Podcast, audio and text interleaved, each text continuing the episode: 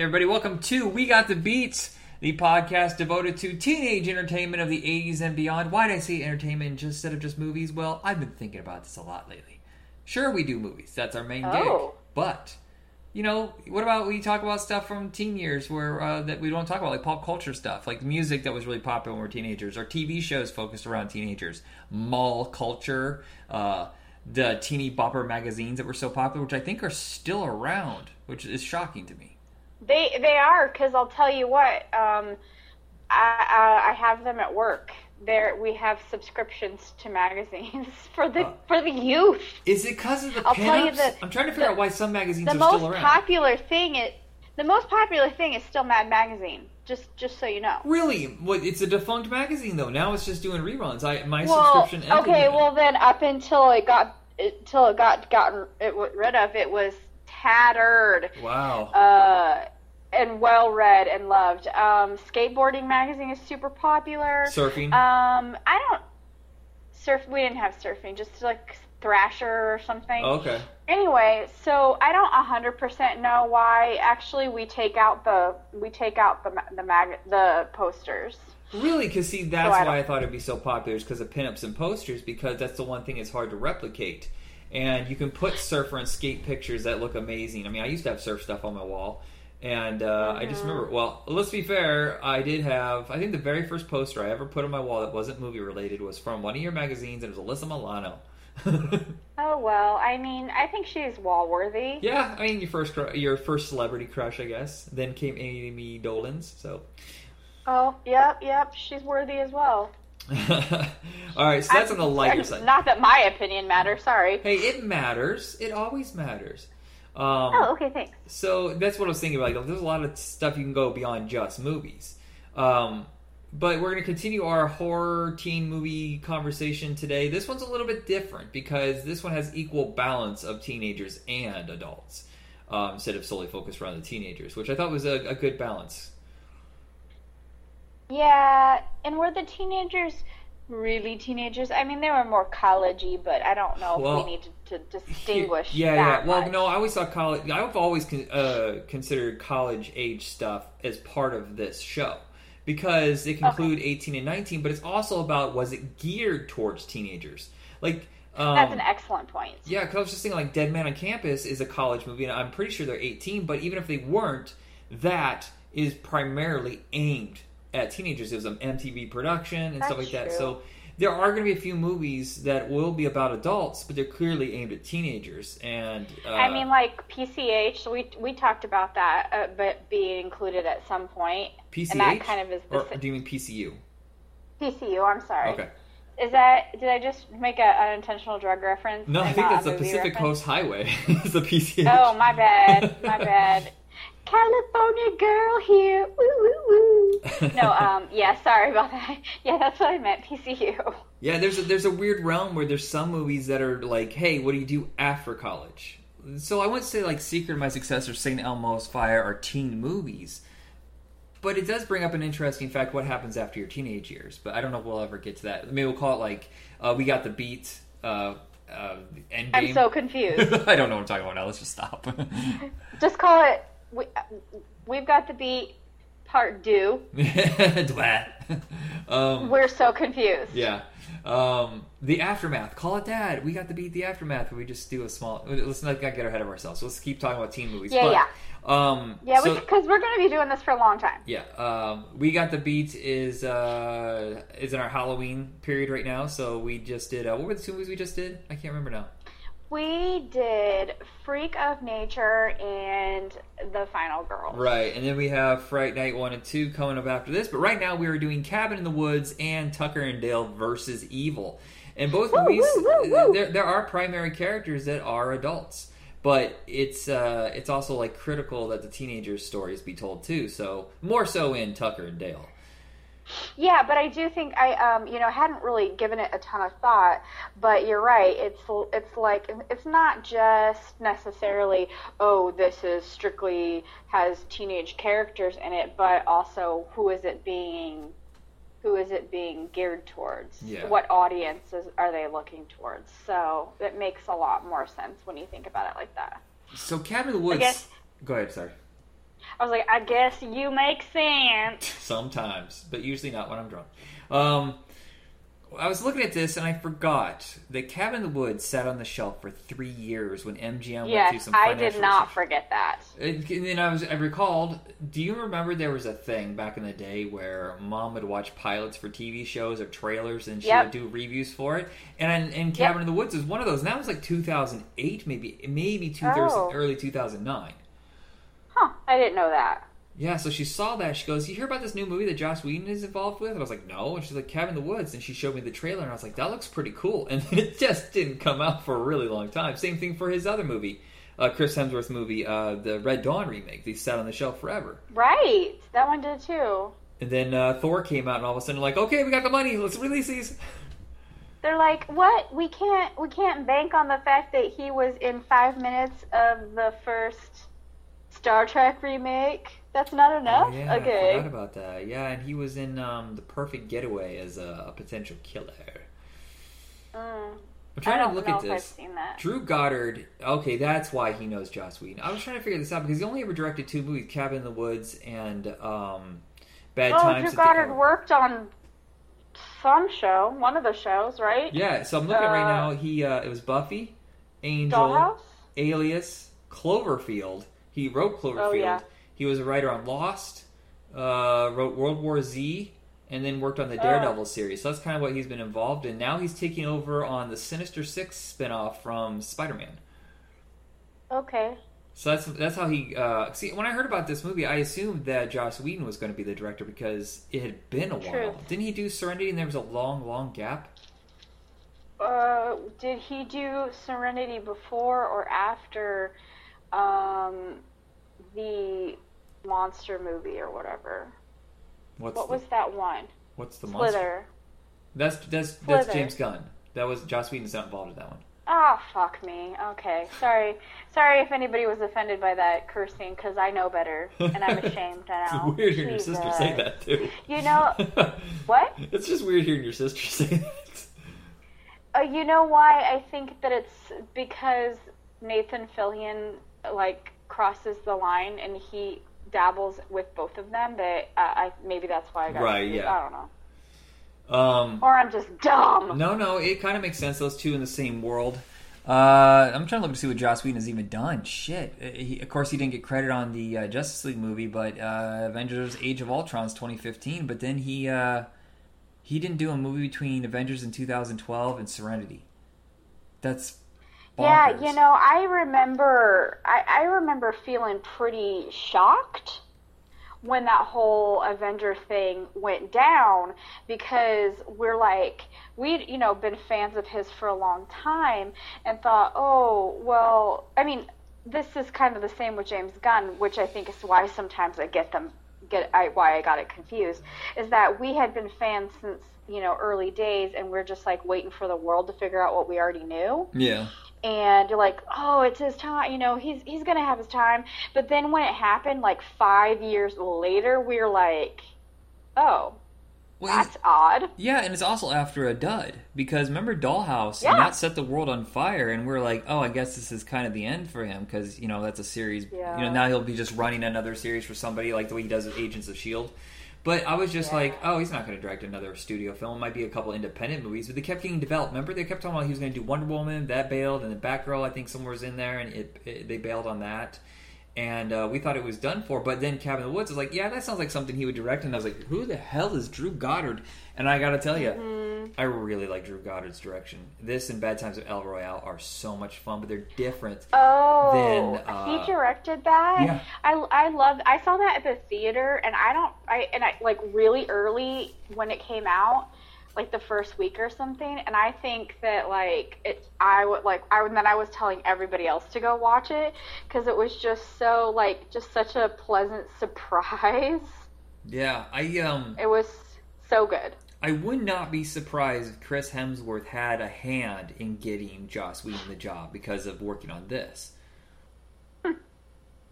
Trying to For Avengers, you mean? Yeah, because okay, so he did this, and he already worked with Joss Whedon. I mean, he is still the producer and writer of it, so he was on Sure. set all the time. So they probably had a relationship. And then Chris Hemsworth might have been like, "Hey, this guy can handle a big cast. You watch Serenity," but he was also in the Marvel world because he was writing those X Men comics. Mm-hmm. So he kind of had a lot of potential ins. Yeah. Uh, of course, Fran Kranz would go on later uh, after the production of this to do Dollhouse, um, and I can't. He did some movie with um, oh darn TV set. No, no, I was thinking of one just like him. Oh, you could be the killer. He made with, uh, um, darn it, uh, she played below. Um, Oh, Alyson Hannigan. Alyson Hannigan. Yeah, he did a really clever teen. Oh, I've never even heard that. Before. Yeah, it, it was a. Uh, I believe it was a um, Shudder original. Uh, Oh, yeah, it's called Yeah, you might be the killer. It's really good. I don't. Is it available on DVD or only on like? No, it did. It did like, come out on DVD. Channel? No, it came out on DVD Oh, okay. not that long ago, but I believe Shudder has the Okay. streaming exclusive. I see. And Okay. uh, That's but good but know. I like him a lot. Yeah, but if you're a fan of Cabin in the Woods, you're gonna like that movie because it has kind of a similar vibe where it plays with the rules of the genre. I see.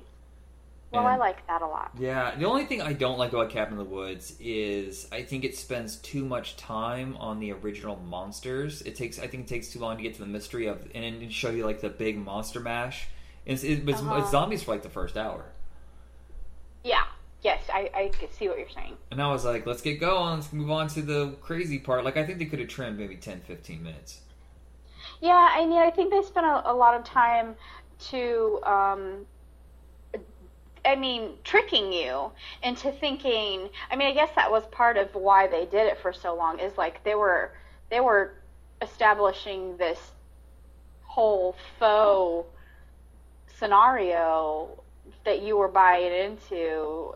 I mean, you knew something else was going on, but you didn't really understand what. You know. Right. I guess So it's because I know now. They're you're investing this energy into like you know what you think is a typical teen you know thing, and the the the the the the smart one, the stoner, the jock, the the the you know easy girl, the the in you know whatever, however you know they're um, the formula that they have for that. They spend a lot of time investing in that concept You know, I'm trying. um, It was- before they like are like, oh, just kidding.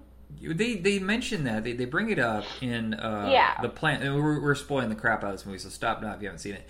But um, they bring that up that that's part of the plan. They need that particular kind of person, and that person, and that person. And they all need to bring them into this thing. But I must have forgotten how did they get there in the first place? How I mean, is it just coincidental, or did they plan it perfectly to get all these types of people in the same place? Um, well, I do think that it was part coincidence because these people were like friends and they were going to go to like his cousin's cabin or something. But then uh, they had all these uh, obstacles set up and all these people involved to like affect the course of the situation. Like, you know, uh, disasters that blocked off the road and, um, you know, people that direct them in a certain way or, you know, so they definitely had, uh, uh, you know, factors that manipulated the outcome. Yeah, kind of reminded me. I, ju- I watched The Hunt right after that, and I was like, "That's a weird, similar, very elaborate setup to get people to do certain Oh, things." I'm so glad you finally watched that. I did. It took forever. I don't know. I, just, I know. I just uh, I kept asking you, and I was like, "Have you seen it? Have I you seen get it?" around it, Because yeah. it was one. It was. I think it was another one of those that really. I mean, kind of catches you off guard. Right. It plays with the rules. It takes something. See that this is the same thing as they take a very familiar story. This is basically a combination of like Friday the Thirteenth mixed with Evil Dead, whereas The Hunt is a spin on uh, the Most Dangerous Game, and they just kind of every time you expect something to happen, they kind of flip it on you. hmm I mean, I know that there's there is comfort in you know the knowing what to expect, and lots of people, you know that's why they watch the same movies over and over again and stuff like that but then there's the other kind of people who like really thrive on the you know the shock value of it all right well uh, and that's these are the kind of movies for them Well, I was just thinking is even when they reveal the twist that there's people watching them, you keep thinking like, oh, is this like a game? Like, is this where a bunch of Yeah. rich people are watching this and making bets? And then it just keeps changing, changes. Like, why is this such an elaborate plan? What is the reasoning? And the reasoning makes sense. Everything makes sense. They have to do this in order to keep the, the gods, the evil gods from below, right uh, at bay, satisfy them. And uh, I don't know why it has to be this way. That one, that part seemed almost too elaborate, like too complicated. Like, why exactly do the gods need this particular formula? That's kind of strange. Can't you just kill anybody? Right. Can't you just throw like murderers from prison into you know the pit? if they had to i mean if they got into that then it would just be too much ex- yeah, it know, can ruin a movie. Like, and- if you think of the rules of Gremlins, where they kind of spoof that in the second movie, it can destroy a film. will they spoof it in what movie Uh, in Gremlins 2, they joke about the rules of the first Oh. movie. they like make fun of themselves Yeah. okay But sometimes that can cripple a movie. Like I still enjoy Signs, but every time someone brings up the whole water thing, I'm like, oh God, you're ruining it. I know this is stop it. yeah but um, um it is it's so elaborate. But once it goes beyond the zombies, which those are, it, to be fair, that is a very scary sequence. It's like hillbilly zombies, so it's a combination Oh, of yeah. like um, what's that movie? Uh, Wrong Turn. It's like a combination of that and Dawn of the Dead. Ooh. Yeah, but um, yeah that one's that one's tough yeah, that is a rough one. They made like six of those fucking things. i know Um, but then they get into the world below, how the mechanisms, how they release the monsters, where they're storing the monsters. Not only is it a love letter to so many horror films, it's so interesting how they select which villain they're going to use. yeah Because we have, uh, I mean, I- we have the Hellraiser kind of villain. We have a giant snake. We have the, the gargoyle bat creature thing. Uh, did we have like twins really like everything's fair game pretty much and nobody's safe Yeah. And it just gets turned on them because these kids, they're just like, fuck. I mean, the funny thing is, they knew the risk. So it almost makes them a little villain like because they knew they were going to destroy the Yeah. world. They're like, ah, fuck it, let's do this anyway. And I'm like, whoa, what? I know you don't want to die, but do you want the rest of the world to die? Yeah. I mean, you know, that's a, a luxury, I guess, that not a luxury, but something that gets invested more energy into when you have like a, a TV series and, and, you know, and you're invested in these characters and, and they have these debates on whether can you can you risk the whole world uh, for for one person, which you know happens in a lot of those, you know, Buffy and Angel and those kinds of things are typical. But uh, when you're not as in, you know, don't have the time to be invested in characters, then they just you they just boil it down to the basic necessities of fighting for their survival, I guess Yeah. I don't know. and they don't like being they don't want to be i think that mostly they're just mad because they were they were used Uh huh. i don't know they are kind of dicks i guess is what the point but If they had just explained to them what would happen, like just straight up instead of like keeping a secret for so long, and it just I think it, they might have been like, "Fuck, okay, all those children dead. Okay, I'll sacrifice myself to save it." But also at the same time, they've been lied to so much. That Yeah. How do they know that was even real? Maybe that was part of the game, so they didn't know until they unleashed the the gods. yeah there's an awful lot of unknowns and um and you, i mean how much can you do in an, a movie that's an hour and 40 Right. minutes and this kind of kickstarted uh, that kind of horror because right at that time I think we were drowning in remakes um, and uh, the uh, torture porn kind of horror movies. That's where it had gone, gone to this extreme, and they found a way to mix blood and gore and you know satisfy the, the monster freaks and stuff like that, but at the same time being very clever. Um, and it is is not cheap. The special effects look solid. It was a thirty million dollar horror film. If you know anything about horror films, they really don't cost very much. That's kind of like their rules. They're usually lower budget. Yeah. Well, I mean, they did certainly, despite the fact that personally, I think that this movie has a, a stellar cast. Uh, even in the you know supporting roles, I guess it's all kind of supporting roles because it's more of a you know ensemble piece in some ways. Yeah, but Kristen Connolly and Fran Kranz are clearly the leads. Sure. Who is she But anyway? I've I- never seen her. She's great. I, I don't know. She looks super familiar, but at the same time, I don't really didn't really see stuff that she had been in. So I don't know. Maybe she has that that look, you know, that they talk about. That girl who just reminds you of other people. hmm I, I don't know. Um, but also just like all these great, you know, um, quality actors like you know Bradley Whitford and um, what's his toes Jenkins, who Richard Jenkins is like one of the greatest. Richard. Jenkins is, is one of the greatest actors I have ever seen.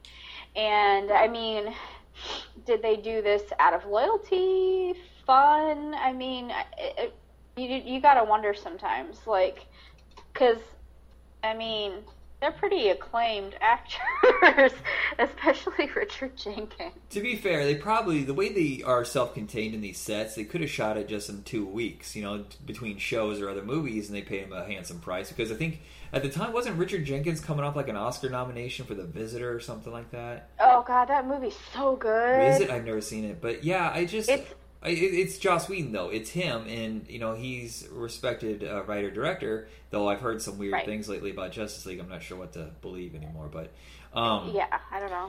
uh, I'll still give him the benefit of the doubt um, until they prove it. Um, but uh, it's just it's a, it's a quality production. It's not something that was just like, hey, let's slap this together. We got five million dollar tax credit for Canadian production. Let's go do this. It, it was really thought out, and it's a, a challenging film because here's the weird thing: is all horror franchises basically are set up for sequels. How do you make a sequel to this? The only thing you could ever do is a prequel, and, and it would lose the whole mystery. Yeah. Um, I, I mean, you just, I guess you just have, maybe that's what took why it sat on the shelf for so long. Because, or, you know, I'm frankly surprised that it even got made. Yeah, that's at that, that. budget. Yeah, So I don't know. It's just one of those lucky movies that I guess we're, we're just lucky that we got to see it. Someone got to see it. Right. Well, the only reason is is MGM finally had enough money to finish the the special effects, the post production, and then they didn't even release it themselves. They had to sell it to Lionsgate. Hmm. So that and Red Dawn got sold to Film District because they have been so poverty stricken for so long, and now all they do is remakes, which is a bummer because it's just like I'm sure they have something original out there they could do, but no, it's just remakes everything.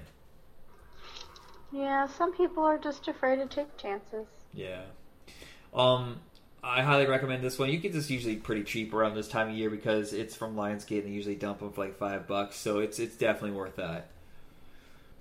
Oh, for sure. And um, you know, even for just like to to see uh, Chris Hemsworth in kind of a, a really different role, um, and uh, I I mean, again, I'm a big fan of Fran Kranz, and I I don't.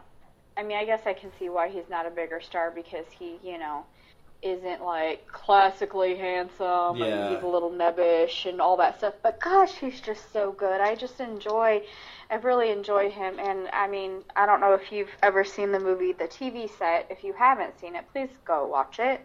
So good. Yeah. Um, in, in Anyway. another spin-off of sorts, uh, Alan Tudyk. You know, he uh, became famous Yeah. through A Knight's Tale, but he really hit everybody uh, as a fan favorite with Serenity and, and Firefly. So this almost feels like a connection because it's set out in the woods. It's a spoof of a genre, and I actually enjoyed this one more than Cabin in the Woods. I haven't laughed this fucking hard uh, in so many years, and I absolutely needed it right now. I mean, to me, I do like Cabin in the Woods, and it does have good repeat value. But I will say that I have definitely watched um, Tucker and Dale versus Evil like infinitely more times, and uh, tell uh, you know it's something I recommend to lots and lots of people because it's just it's just kind of special, you know, in its own way, and um, it- there's it just has this like unique charm, you know. Well, it's it's not as plot driven. It's plot heavy, but it's not plot driven the way Cabin in the Woods is. This spends a lot of time getting Yeah. to know the characters. You love this Yeah. movie because of Tucker and Dale. They're so affable. Yes. You're using big words, but I like big words. More letters, the better. I seem smarter.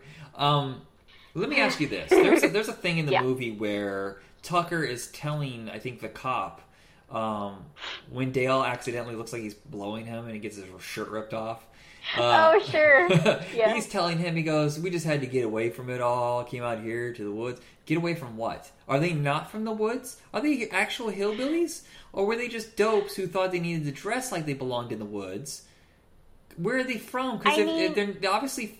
I thought they were from the sticks in the first place, but they're leaving whatever they had going on to go to the sticks. there is no there is no basis or explanation uh, backstory about these people other than they are friends and this is like their dream uh, in my head, it's I made of up. a sad dream I made up a world where Tucker just got divorced and he used whatever little money he saved his boring ass just on the edge of the city, like construction or something, saved his money up where he works with Dale, and they both went out to the country, like, well, we got to dress like we belong in the country. We're not going to fit in. You know, that, that kind of thing. Like, they're not really hillbillies, but they thought that would be a good idea to dress up like they belong there. they wanted to live the life in the cabin, so they had to have that uh, that look and uh, that's that's what was going on. Like I feel like they were just on the fringe, like lower cra- lower class, uh, like blue collar guys. Yeah i'm gonna let you, i'm just gonna let you have that because i'm in a clue Like, I mean, I don't feel like they're playing pretend necessarily, like with their, you know, accents and their clothes and stuff. I don't necessarily feel like I don't feel that like fish out of water sense. oh no, no, I don't mean Um, I, those accents are theirs. You can have a southern accent and still work like uh, in the No, lumberyard or, or construction or something like that. Sure. I guess I don't know how how I feel about your theory. Maybe we could do like Dumb and really Dumber matter. with Tucker and Dale and show them when they're younger, like kids. Yeah, I just feel like they're just um they're not dumb by any means, but there's some sort of just like innocence about them. yes. That uh that while they're exhausted from adult life, it's still like there's a level of um childlike something about them Yeah. that There's nothing wicked about these guys at all. They're everything. They even asked. My favorite fucking joke in this whole movie is actually a sweet joke in a way. when Tucker, the guy jumps into the wood chipper, and Tucker Oh, I des- know. he's desperately trying to get him out, and he turns it off when he goes, "Are you okay?" yeah. But he's generally He's like- concerned the whole time. They're very concerned. He's like, "Your friends are very suicidal. We don't know what's wrong with them." I know they're just like, why are these why are these teenagers trying to kill themselves? like it's just all so strange. I mean, I've never seen the concept of like um, mistaken identity or whatever, or like just like misconstrued whatever, like taken in such a way before. yeah, You know, but can- just like subverting- every single thing is just a series of like misunderstandings. yeah, it's subverting the the cliches, the stereotypes, but in a in a unique Yeah. way. yeah. To tell you the truth, I think I also Tucker seems to be uh, more cynical and more driven Yes. in what he's looking for. And I that's why I said in my head, I was like, oh yeah, he must have got a divorce. He's like just really like, oh, but the world isn't ruined. We have a chance, and that's why he wants the best for Dale. I failed at my marriage, Dale. You can have a good relationship. Yeah. I'm making all this up. He does. He really does seem like he's, um, you know, looking out for him. That he's like a big brother, kind of, um, you know, looking out for him and hoping, hoping that he gets a different experience in life. I'm curious what the age difference is. Okay, so when this was made, Alan Tudyk was 39, and uh, Tyler Labine. By the way, the first time I ever saw Tyler Labine, he was a sleazy little punk in Antitrust. Do you remember that movie? Yeah, kind of. Okay, so Tucker was, or sorry, Tyler Labine was 31. So I guess it's not that creepy that he was dating, that he was interested in a college girl because you can be 31 and, and play younger. They never really say their age. No. Plus, I mean, like I said, I don't really think that there was anything wrong with him, but he. I, he had some kind of innocence about him that made him, you know, seem a little younger. Yeah. Well, he's always had this thing where, and part of it, and I'm, I'm not, I, I don't want to embarrass him, but um, I know for a fact he's wearing a toupee, so it helps keep him younger. Well, it's gone gray now, but Yeah. um, but I know for a fact in Antitrust that his hair was super thin. It was all spiky, whatever. That's kind of been his look. But um, Yeah. having that makes him look younger because if you take that away, I'm like putting my fingers over it right now, and he looks like he should be a car salesman in Temecula. so, um, Why do you think that you would embarrass him? You act as though he is ever going to listen to this. how do you know he won't? How Well, you know? also, it doesn't matter. Like, it doesn't, like. no, no, we love him, and it's just a you- fact of reality. You have no get- hair. Don't Right, care, right, dude. right, You're yeah, hilarious. yeah. Um, no, Tyler Labine is absolutely fantastic. And I remember after this, he had a bit of a boost where he starred in some good independent movies. Um, and now he's back on TV, which is fine. I think he was great on Reaper, and that's primarily how I think the world got introduced to him. Well, I mean, I think everyone was good on Reaper, and I think they were all kind of robbed. Uh, especially, what's the one guy's name? The um, The main star? the Lat- the Latino guy. um, Oh, right. Let me go look at Reaper right did now. I remember him from he some did some sports stuff movie. when he was like a kid too. I think when he was younger, he did some like movies, and then I don't know. I'm thinking like basketball movies. I'm gonna look right now. It's Rick Gonzalez. Like, Coach he was Carter in Coach. stuff? Yes, it was Coach Carter. Yes. Yes. Sorry, your you have no idea how how proud I am about that. That like. I mean, I just he was really good, and then he. I mean, he's still working, and I'm really kind of four years on Arrow, where every single line he ever said, he he called someone Hoss. What? Why they made that choice for That's four weird. years of television, I will never know because I hated every time he opened his mouth, Oh, and it terrible. wasn't his fault. It's like when Sorry, um, bro. what's that You're thing from um, Too Fast, Too Furious, where he kept calling him Brett. I was like, please Oh stop saying my Brett. Yeah. Um, anyway, so I yes, I think that he is a gem, and uh, Reaper was an all-around good show that should have maybe gotten a little bit more of a shot than it did. You know. Well, at least it was on as long as it was. Like, there's certain shows we lock into, and, and Bret Harrison seems to be attached to a lot of them, like The Loop. Yeah. Well, do you? I still remember that article in Entertainment Weekly that was about the show killers. oh yeah, was he one of them? Do you remember that? Yeah, yeah, totally. Yeah, he was one of them. Oh, man. He was one. I still remember most of the people that were in that article, even, and I was just like, well, he did kill everything, and like, uh, I don't know if this is how you pronounce her name, Lana P- Padilla, um, or P- I don't know. It's. Do you know who I'm talking about? No, I have no Padilla. idea. Uh, I don't know how if that's how you pronounce her name, but she was on that article about show killers, and literally she was every show she was on got canceled right away until she was she finally was on like uh, Once Upon a Time, and it, the show lasted for like seven years, and finally. Oh, oh no, I know who you're talking about now. Yeah, yeah, yeah. Okay, yeah. She was on Boomtown or something. Yeah, Lana Parrilla, and it was just like you're so good, you're so good, and all these shows get canceled, and then finally, like you know, finally something works. But Yeah. for Well- a lot of people, As long as you're happen. reliable, professional, and, and you never phone it in, I think people will keep hiring you no matter what. Because some of these actors, Yeah. they have been. I mean, Jason Bateman was in so many flops, and then all of a sudden got it. And that guy from Warehouse 13, he was on a ton of flops, and he finally made it. And Tyler Labine is another one of those guys where I think oh, people. yeah, Eddie McClintock or Yes, whatever. yes. Uh, but both the Alan Tudyk and uh, Tyler Yeah. Labine both seem like guys who, for some reason, can't lock into any successful shows, but people love working with them, and they're really reliable, so they keep Yeah. getting hired. I mean, it's not like Alan Tudyk doesn't get work; he's everywhere. Right, but he's never really had anything that you can lock down, though, as like his besides Firefly. Yeah, I guess. Um, but Katrina Bowden is Oh, from Alan, Thirty Rock, which I, I didn't find you. out till just now. I didn't. I thought that was a You didn't know that? No, I thought that was a totally different girl, and I looked it up. I was like, oh, 30 Rock. I haven't seen 30 Rock since, God, maybe more than 10 years. I, I, I bailed around season three. Mm. Oh, that's a bummer. She's on.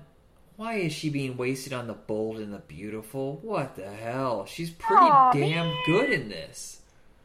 That's a bummer. She's the most mature, put together know- person in this whole movie. She tries to get them to talk to each other. when, that guy, uh, Chad, she, he tells his She's like- backstory, she's like, uh, okay, thanks for sharing. Yeah, that was so messed up. And then like the other thing too is um like she was like, "Oh, I want to be a therapist." And you're like and and afterwards I'm thinking, "Gosh, she's going to be the worst therapist ever." but she has a good heart. She wants Yeah. to help people. Yeah, I really enjoyed her Um, character, and, and then when they do fall in love, it's not unbelievable. Which a lot of these movies, you're like, they're just forcing this. Yeah, no, it felt like it, it despite their potential differences, they uh you get it. Yeah, he's sweet and you know, she's not a closed-minded crazy teenage girl who thinks that the world's out to kill her. Um the the the choice that they made with the main guy like Chad or whatever that whole thing was super weird but also I just got the vibe that they were desperately trying to find someone who was just like he reminded me so much of um Chug from Disturbing. Behavior. that yeah but also I mean what's the name of that guy on um uh I will remember in a minute but you can continue okay, pause for technical difficulties. Da, da, da, da, da, I mean, you know, we have a lot of information in our heads, and generally we're like pretty sharp about it. But I just can't remember all the names. no. Well, I, I've just Can't. explained this before. That in my head, it's like a pinball game, and I'm trying to control the ball, and then sometimes I get the extra bonus balls, and I have so many flying around, I don't know how to control it, and that's those are the thoughts in my head, and so it's hard to filter through and say what I want to say. Yeah, it's not that. It's I don't really have that. It's just I just but trying to like dig out what is dig out a little like nugget of fact or whatever that's in there somewhere, and Yeah. it just takes me a while to like just get it out. Um, But he's like one of those quintessential uh, tools, but he's he's so Canadian. You can just smell the Canadian. Pe- Peter Facinelli. Peter Ah, Facinelli yeah. In like uh Like can't hardly wait. the yes. but like Can't a, hardly wait version version of him. It's just like just uber douche. yeah, uber douche, but also psychotic, which which Mike didn't have. Yeah. He's half the reason this shit If- happens if- in the first place too, because they're like, let's go. And he's like, no, Mike man, let's kick these fucking a little asses. too far. Yeah. Yeah. Yeah. Plus, and then and then it just like that weird twist with his backstory, and then he just like goes nuts, and you're just like, oh my gosh. When he they burn his face, Uh, that is that is a memorable villain. Yeah, he's like Two Face, even worse. Yeah, but uh, maybe we're like picking at little details too no, much. no. But, I love. uh, but- cour- go ahead. I don't know what I was gonna say. Just that, just just that I think that these this movie especially falls under that category of like. N- n- not enough people have seen this movie, and but pretty much anyone who does enjoys it. Like it's just one of those hidden gems, Right. you know. Yeah, I remember it got a lot of acclaim. Um, it was released by, I believe, Magnolia Films, but they never Hmm. do wide release. They only ever do um, day and date kind of premieres where they do streaming online the day they'll also be in movie theaters. But a lot of movie theaters won't Oh, take okay. them because they're like, why the fuck would we put this in our theater, spend all this time taking up that space? Uh, if you're going to make it available at home for just a couple bucks more or, or less, sometimes it's less, and you're like, why would I? Why would you do that? So they won't put it. So some of the desperate independent theaters will be in there, but still, despite that, I believe it's the number one movie from Magnolia Films because it made 5.6 million, and they're never the kind of company that makes more than like a million dollars at a time. Maybe they made money off of the the fact that I've seen it like well, you didn't see it in theaters times. so. oh darn. I would have if I had known better. Or if I could have.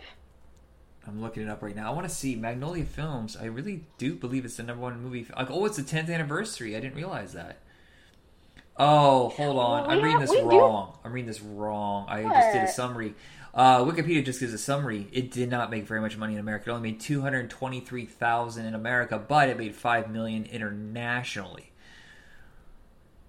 Well, other people have a better sense of humor than Americans. It was big in France. Oh, and Russia. That does not su- that does not surprise me. We just we just got really dumb there. Yeah, we did. Um, but it's a lot of physical humor. It makes sense why it's so well internationally because a lot of it is visual, and the gags they set up are like Looney Tune gags gone horribly wrong. Like if you imagine if the Roadrunner ended up murdering the, the coyote, it's those kind of setups. yeah. Trying to see if there were uh, any interesting tidbits about this. This movie was also shelved for three years before it was finally released. No shit. Okay. A special feature on the DVD plays the movie from the college kid's perspective, Oh, in which okay. Tucker and Dale are murderous villains. I gotta see that then. I do too. Oh my god! I don't think I have the DVD though. Yeah, I have it on my Vudu, so. But does the Vo- Vudu has the extra features? No, this is before that was allowed on, on Hulu. They should just go retroactively just add those. Well, damn it all. I know. I went to watch Mystery Team and uh, they took it off and it's not available anywhere. You have to buy a used DVD. It sucks. Ah, that's weird. I think I, I haven't watched Mystery Team in a really long time, but I think I watched on Netflix back in Yeah. the day. But uh, I thought it'd be really fun to do that in a future episode and maybe uh, the Three Investigators movie that came out in Germany because clearly Mystery Team is a parody of Three Investigators. Yeah, I can see that. All right, anything else you want to say before we go? Um, I don't think so. Just like, if you haven't seen this movie, what the fuck are you waiting for? Yeah. Like, it is amazing. It's funny is all four movies basically. Uh, well, no, Cabin in the Woods was a hit. Never mind, I forgot. But they were. They always seem like they had some sort of trouble either from getting released or or uh, uh, a studio backing them. But um, yeah, they're all very worthwhile finding. Uh, Final Girl still is my I think my favorite horror movie. But the next episode is covering the one that always battles it out for my favorite horror movie, and that's Fright Night. Yeah, you know, I'm really pleased with the movies that we've decided to talk about so far, especially for the, you know, the Halloween season, Right. because I don't really like super super creepy movies. Uh, I I I like ones that you know do have a, a, a definite humor element to it or something unexpected, because I just I, I don't think I can handle straight up horror. So um, this is always a nice way to get to, to get that experience. I like a little scare, but mostly a scare with a laugh. Now has So, that changed? Yay. Because I feel like we, we used to watch horror movies a lot. And I don't know. I think that you may have fucked me up. Okay. Uh, I did take you to see I don't Halloween. know. I don't know. Well, I sat there just thinking the other day. I was like, "Why did she go see Halloween H2O with me?" I can't figure that out. Why did you go? Maybe it was because of the young because hip cast. Joseph, Joseph Gordon-Levitt was in it. Yeah. Were watching Dawson's Creek know. with Michelle Williams. It's so weird, but also, But also, those movies are different though, because I mean, yeah, I guess they're scary, but they're not like they're not like Rob Zombie scary. You know, they're not like. I mean, I think that was a time when scary movies weren't weren't gory and horrifying. Okay, so you, you they're know, kind of mainstream horror movies. They're meant for the masses, so they're a little. Yeah, they're still horror, but they're the not meant to just, just. I think I know exactly what turned you. It was cigarette burns. After you watch cigarette burns, you're like, "Fuck that shit, I'm done." so, you- Ooh, ooh, ooh! I could have lived my whole life without ever hearing you say that because I think I'd forgotten it existed. oh no. Oh shoot! Um, if you guys don't know what that is, look it up. But I'm not talking about it. Okay, oh, no, no, please. Uh, all right, so You're right. I think I think that was it. I think you're swallowing your microphone too, out of fear.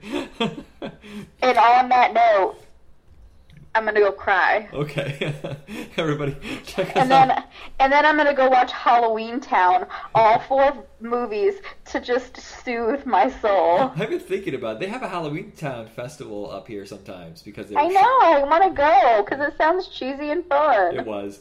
Um, so check us out on Facebook under Video Night Podcast. We are the spinoff from that. Um, and that is it. Uh, see you in a couple weeks with Fright Night 1 and 2. Yay! Woo!